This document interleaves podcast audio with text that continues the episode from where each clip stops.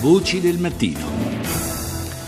Dedichiamo quest'ultima parte della puntata al tema dell'immigrazione, lo facciamo partendo dalle drammatiche vicende di donne e uomini provenienti dalla regione subsahariana venduti, comprati e poi rivenduti ancora ad altri mercanti di schiavi, in un circolo perverso che spesso porta alla morte di quei disperati. Sono terribili le storie che alcuni superstiti di questa triste compravendita umana in Libia e Niger hanno raccontato all'Organizzazione internazionale per le migrazioni.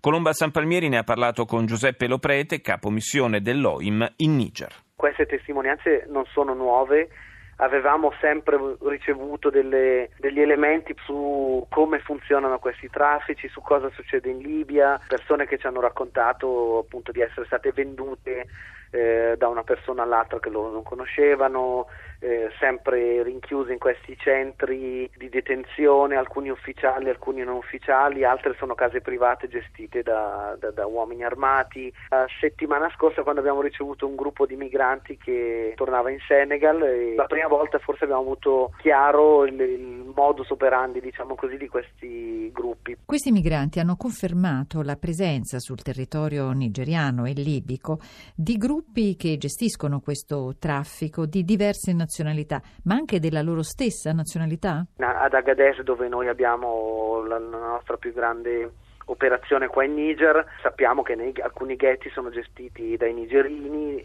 altri dai nigeriani della Nigeria, altri ancora da, dal Burkina o dal Mali. Si tratta dunque, potremmo dire, una specie di sistema di un mercato di schiavi che passa di mano in mano, di riscatto in riscatto intercettato peraltro anche, secondo l'agenzia europea Frontex, da qualche ONG e che costituisce un'incredibile fonte di ricchezza difficile da contrastare. Il problema ovviamente è l'accesso soprattutto nel sud eh, della Libia. Tutti gli attori che sono presenti adesso si concentrano su Tripoli, sul nord, da dove partono i barconi. Il vero problema, secondo noi, tra i vari problemi, è quello dell'accesso al sud, il fatto che appunto non ci siano organizzazioni umanitarie che possano avere accesso sistematico e una presenza più strutturata. Eh, abbiamo ricevuto segnalazioni di false ONG eh, o di persone che si mettono dei gilet eh, che sembrano quelli dell'ONU, che, sembrano, che sono blu con dei loghi eh, contraffatti e, e, anche questo un modo per attirare i migranti. Il problema di accesso è un problema di informazione. A proposito di informazione, eh, ci sono dei progetti che mirano proprio ad informare i migranti su quelli che sono i rischi concreti cui vanno incontro. Sì, anche noi da, dalla parte del Niger, noi cerchiamo di anticipare il più possibile ovviamente questo problema. Noi abbiamo delle equip mobili che vanno nei ghetti tutti i giorni, incontriamo i migranti alla stazione dei, degli autobus, uno per dire attenzione perché non è così, fare un esempio banale, gli dicono che il Mediterraneo è un fiume, quindi non è un problema attraversarlo in pochi chilometri, poi ci siamo, oppure ra- raccontano che il migrante deve pagare adesso e poi dopo non pagherà più fino alla fine, cosa che sappiamo non essere vera, lì si fermano nel deserto, gli chiedono altri soldi, gli danno il telefono satellitare per chiamare la famiglia in secondo luogo vorremmo anche dare accesso ai migranti a un, altro tipo di informazione, a un'alternativa. Non è da tutto il Senegal che partono i migranti, non è da tutto il Mali, ci sono in ogni paese due o tre zone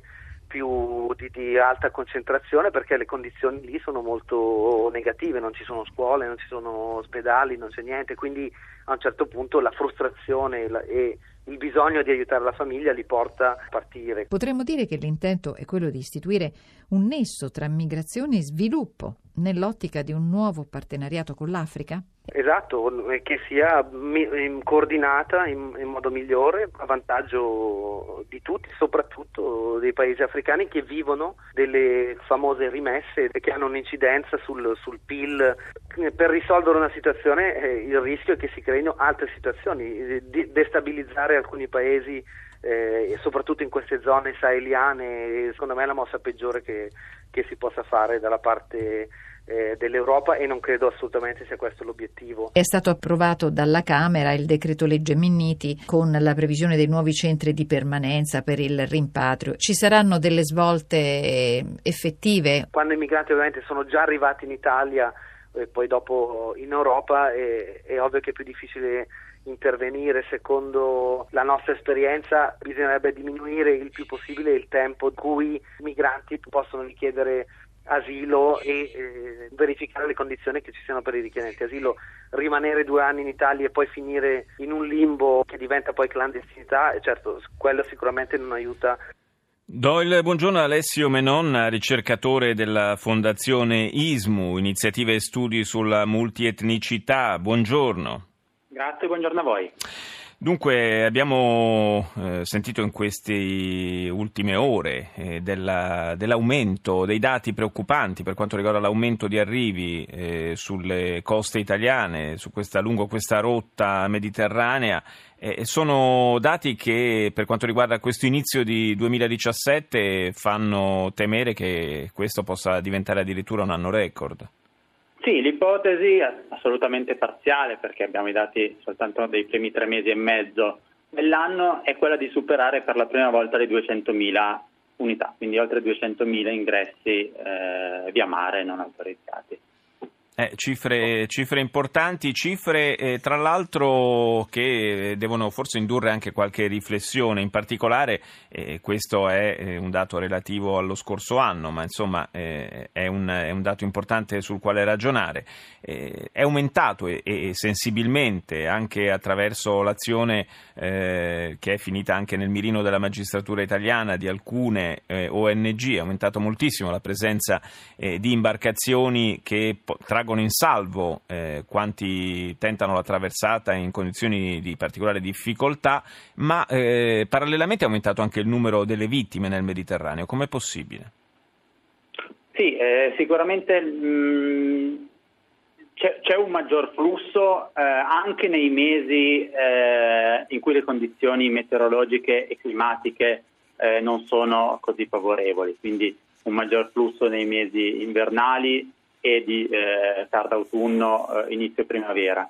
Eh, in, queste, in, queste, situazioni eh, la possibilità di, di, morte in mare è, eh, è, superiore, quindi c'è stato ultimamente un, un aumento della, eh, del tasso di mortalità in queste traversate.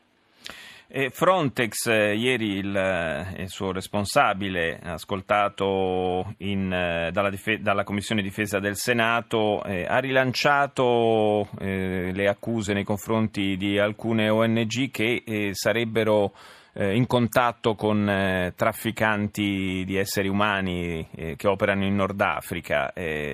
Eh, c'è il rischio, secondo lei, di una saldatura tra queste due realtà? Eh, chiaramente le ONG operano a fin di bene, però in qualche modo rischiano così di alimentare questo traffico.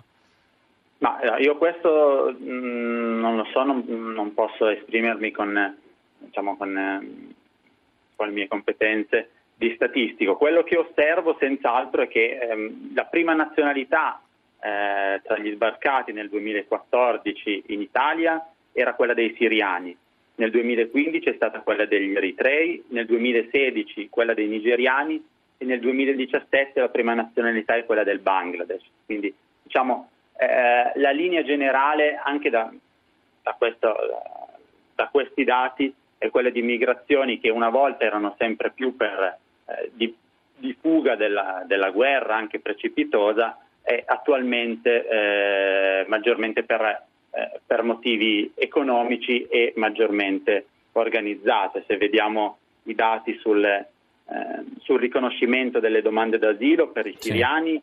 sono riconosciute nell'ultimo anno 2016 nel 98% dei casi, per gli eritrei nel 77%, per i nigeriani nell'8% e per i cittadini del Bangladesh nel 3% dei casi. Ecco, la nazionalità prevalente in questo inizio 2017 è, divenuta eh, quella del Bangladesh anche eh, oltre eh, le precedenti.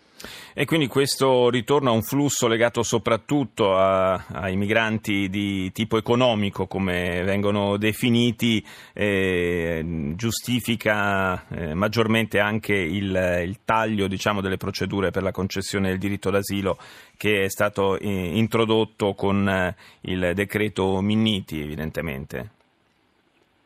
Sì, queste sono mh, mm, questioni politiche. Certo. Sicuramente eh, gli anni passati, eh, mi ripeto, eh, il fenomeno migratorio non autorizzato via mare era fortemente correlato a questioni di, di fuga eh, dalle guerre. Attualmente anche, e questo è un dato che non è così eh, rilevato, mi pare, anche eh, a causa, in virtù della chiusura dei canali di ingresso regolare, eh, i migranti che vogliano eh, entrare in Italia per motivi mh, economici, lavorativi, non hanno più possibilità tramite decreto flussi o tramite permessi di soggiorno per motivi di lavoro o anche tramite visti turistici che sono sempre più difficili da ottenere dall'Africa e quindi eh, il canale, l'unico canale di ingresso eh, che ormai è, è, è, battuto ed è anche conosciuto è quello del, eh, dell'ingresso non autorizzato via mare. È anche vero però che tutte le, eh, le, misure che sono state assunte, anche il sostanziale blocco, perché eh, è un po' fallito il meccanismo europeo di eh, ricollocamento dei migranti e dei richiedenti asilo eh, in altri paesi, diciamo questo blocco dovrebbe in qualche modo scoraggiare eh, il, la prosecuzione di, di questo traffico e i numeri ci dicono esattamente il contrario. Sì, ehm, i ricollocamenti riguardano in realtà una misura, eh, una frazione molto piccola del totale dei migranti certo. sbarcati. Il, il, passaggio dall'Italia agli altri paesi eh, del nord Europa eh, per lo più avviene in maniera informale eh, tra le frontiere eh, non presidiate. Sì, quindi diciamo in maniera sostanzialmente illegale, diciamo così. Grazie, grazie Alessio Menon, ricercatore della Fondazione ISMU, per essere stato nostro ospite. Siamo ormai in chiusura. Saluto e ringrazio Rita Pedizzi e Colomba Sanpalmieri con Francesca Librandi, Roberta Genuini, Maria Grazia Santo e Claudio Urbani. Un grazie al tecnico Stefano Capogna, al nostro regista Mauro Convertito. Fra poco la linea andrà al GR1 condotto da Luana Cremasco. Noi ci sentiamo domani. Buona giornata da Paolo Salerno.